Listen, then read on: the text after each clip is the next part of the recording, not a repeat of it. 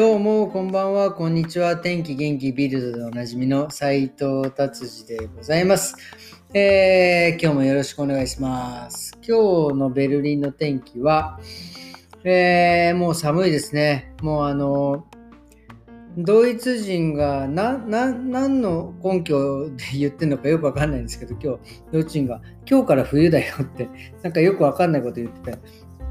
今日から冬、冬なんですかね、ドイツはね。まあでもとにかく、とにかく今日からもうあの空気が変わりますよね。夏の空気じゃなくて、もう何て言うんですか、冬の空気、あのピリッとした空気に変わったのはでも確かだと思います。なので多分もう冬になったんだなっていう感じですかね。じゃあビルド行ってみましょう。えー、ビルドですね。あの、プーチンさんやばいですね、この人。こういうの。な、なんか、ロシアってなんかガスのを元締めてるというか、ガスを抑えてるんですね、このエネルギー源として。で、なんか、なんかわかんないけど、この人の主張がなんかあるのかわかんないですけど、ガスの高騰が、あの、今年の冬、えー、まあ、要はガスの料金がもうめちゃくちゃプーチンさん上げてあのヨーロッパでは今年の冬が一番なんかあの何暖房代が高くなるんじゃないかっていうのをね言ってますね。もうなんかそうなってくるともうこのもうもう悪ですよねこのプーチンさんは。本当にそうやって国民の人たちをね、えー、そうやって苦しめてんのか、まあ自分があれしたいのかちょっとよくわかんないですけど、ちょっと本当やめていただきたい。本当寒いの本当嫌なんで、あのちょっともうそこら辺の値段は安くしていただきたいなということですね。っていうことです。まあもちろんあの今ね、あのガソリン代もね、ものすごく上がってて、本当に昨日も話しましたっけ、ガソリン代があまりにも高くて、ガソリン入れようと思ったらもう素通りしましたからね、ガソリンスタンドね。あの高さはちょっと尋常じゃないです。もうちょっとギリギリまで待って入れようかなっていう。で、それに伴って多分ガソリン代燃料が高くなってるってことは、その輸出輸入とかの飛行機だったりとか電車の値段も多分ね、え並行して高くなるんで、まあ、自動的に物価も高くなるんでしょうね。ここはもう本当にどんどんどんどん物価が上昇していくという、えー感じを本当に、なんだろう、肌で感じていますね。はい。で、えーと、次はコロナですかね。コロナは、とうとう来ましたね。えーと、あの、コロナにかかって、お医者さんに行ったとしてですね、もしその時に、ワクチンを接種してなかったら保険代が下りないっていうとてつもない法律というか決まりを作りましたね。これやばいですよね。だから要はワクチンを打ってなかったら、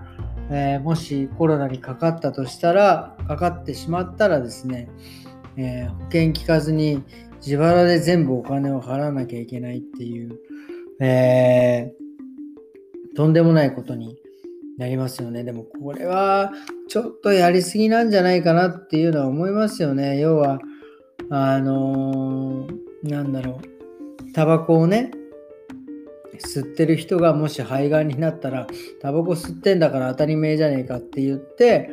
えー、保険を、えー、払わない、保険代が出ないみたいなのとね、一緒の気がするので、これはもうちょっと、ちょっと、あの、あれですよね、差別に近いんじゃないかなっていうのはね、えー、思いますね。うん、だから、これはちょっとね、厳しいなっていうのは思いますね。っていうことで、えー、ビルドはこんな感じかな。まあ、あのー、あとはなんか保険のことが書いてありますね。なんかドイツ人ってあんまりその、えっ、ー、と、まあ、日本ほど保険に入らないんですけど、あの、まあ、いわゆるその、なんだろう、仕事ができなくなった時に、えー、ちょっと払ってくれる保険とか、まあ、そういうのには入っているらしいんですけど、その生命保険とかっていうのはあんまりドイツは人はあんまり入らないんですね。まあ、ドイツがね、やっぱりその国としていろいろその保証してくれるので、保険は多分そんなにドイツ人自身があの入らないというか、になってるんでしょうね。まあ、僕はね、僕もその、まあ、日本、えーと、結婚してからちょっと保険には入りましたけど、まあ、あの日本の何て言うんですか、あのがん保険とか、なんかああいったものはなんか、そんなに必要ないんじゃないかなっていうのはね、ちょっと個人的に思うわけですよ。いうのは、その日本の保険を一回なんかで、ドイツとどれぐらいなんか違いがあるんだろうみたいなことを調べた時に日本の国民健康保険もまあまあカバーするんですよね。結構高額なものに関しては収入によってなんかその保険料が変わるみたいなことも書いてあったのでなんかわざわざそのなんかまあちょっとこう炎上しそうなことを言いますけどその芸能人を使ってえっ、ー、と、そのなんか保険に入っててよかったみたいなね、なんかああいうのは、いやどうなんだろうっていうのは、えー、ちょっとね、今、そういえば保険の話を、えー、出たので、ちょっと思い出して言ったわけでございます。なのでね、なんかそんなにそこまで保険に入る必要はないのかなっていうのをちょっと思いました。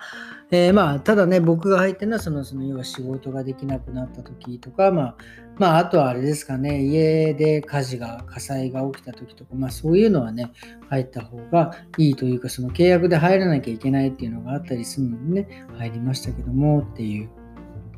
ことですね。だからまあ、その、保険もね、なんだろう、その、うん難しいですね。まあ僕が考えるのは、まあ、その生産性から言えばですね、そのちょっとの掛け捨てじゃないけどお金で、えー、ものすごい利益が得られるっていうのがなんか保険のイメージなので、なんかそういうのに、えー、なんね、見つけて入れればいいですけど、なんかね、保険ってこう、なんですかね、こう、なんだろう、あの、うさんくうさんくさいって言ったら怒られちゃいますよね。えー、例えば、その、うちもその、なんだろうな、えー、一回お店でですね、えー、日中に泥棒が入ってパソコンを取られた時があったんですけど、それもね、もうすぐ保険が下りるもんだと思ってね、えー、新しいパソコンを買って、もちろんそのおまわりさんがね、来てくれたんで、おまわりさんに証明書書いてもらって、えーパソコンの請求書を送ったらですね、保険会社からね、いやいや、これはあんたらがお店に鍵をかけてないから過失だなんて言われて、そんなことあると思って、美容院で鍵かけると、その家じゃねえんだからと思いましたけどね、まあなんかだから、そういうのがあるんで、なかなかそのちょっと保険ってね、あんまり、えー、どうなんだろうなっていうのを、えー、ちょっとこう、ちょっと、えー、言ってみました。っていうことでですね、今日はこんな感じで、えー、僕の感想でした。終わりにしたいと思います。えー、それでは今日はもうどうもありがとうございました。また明日ですね。さよなら。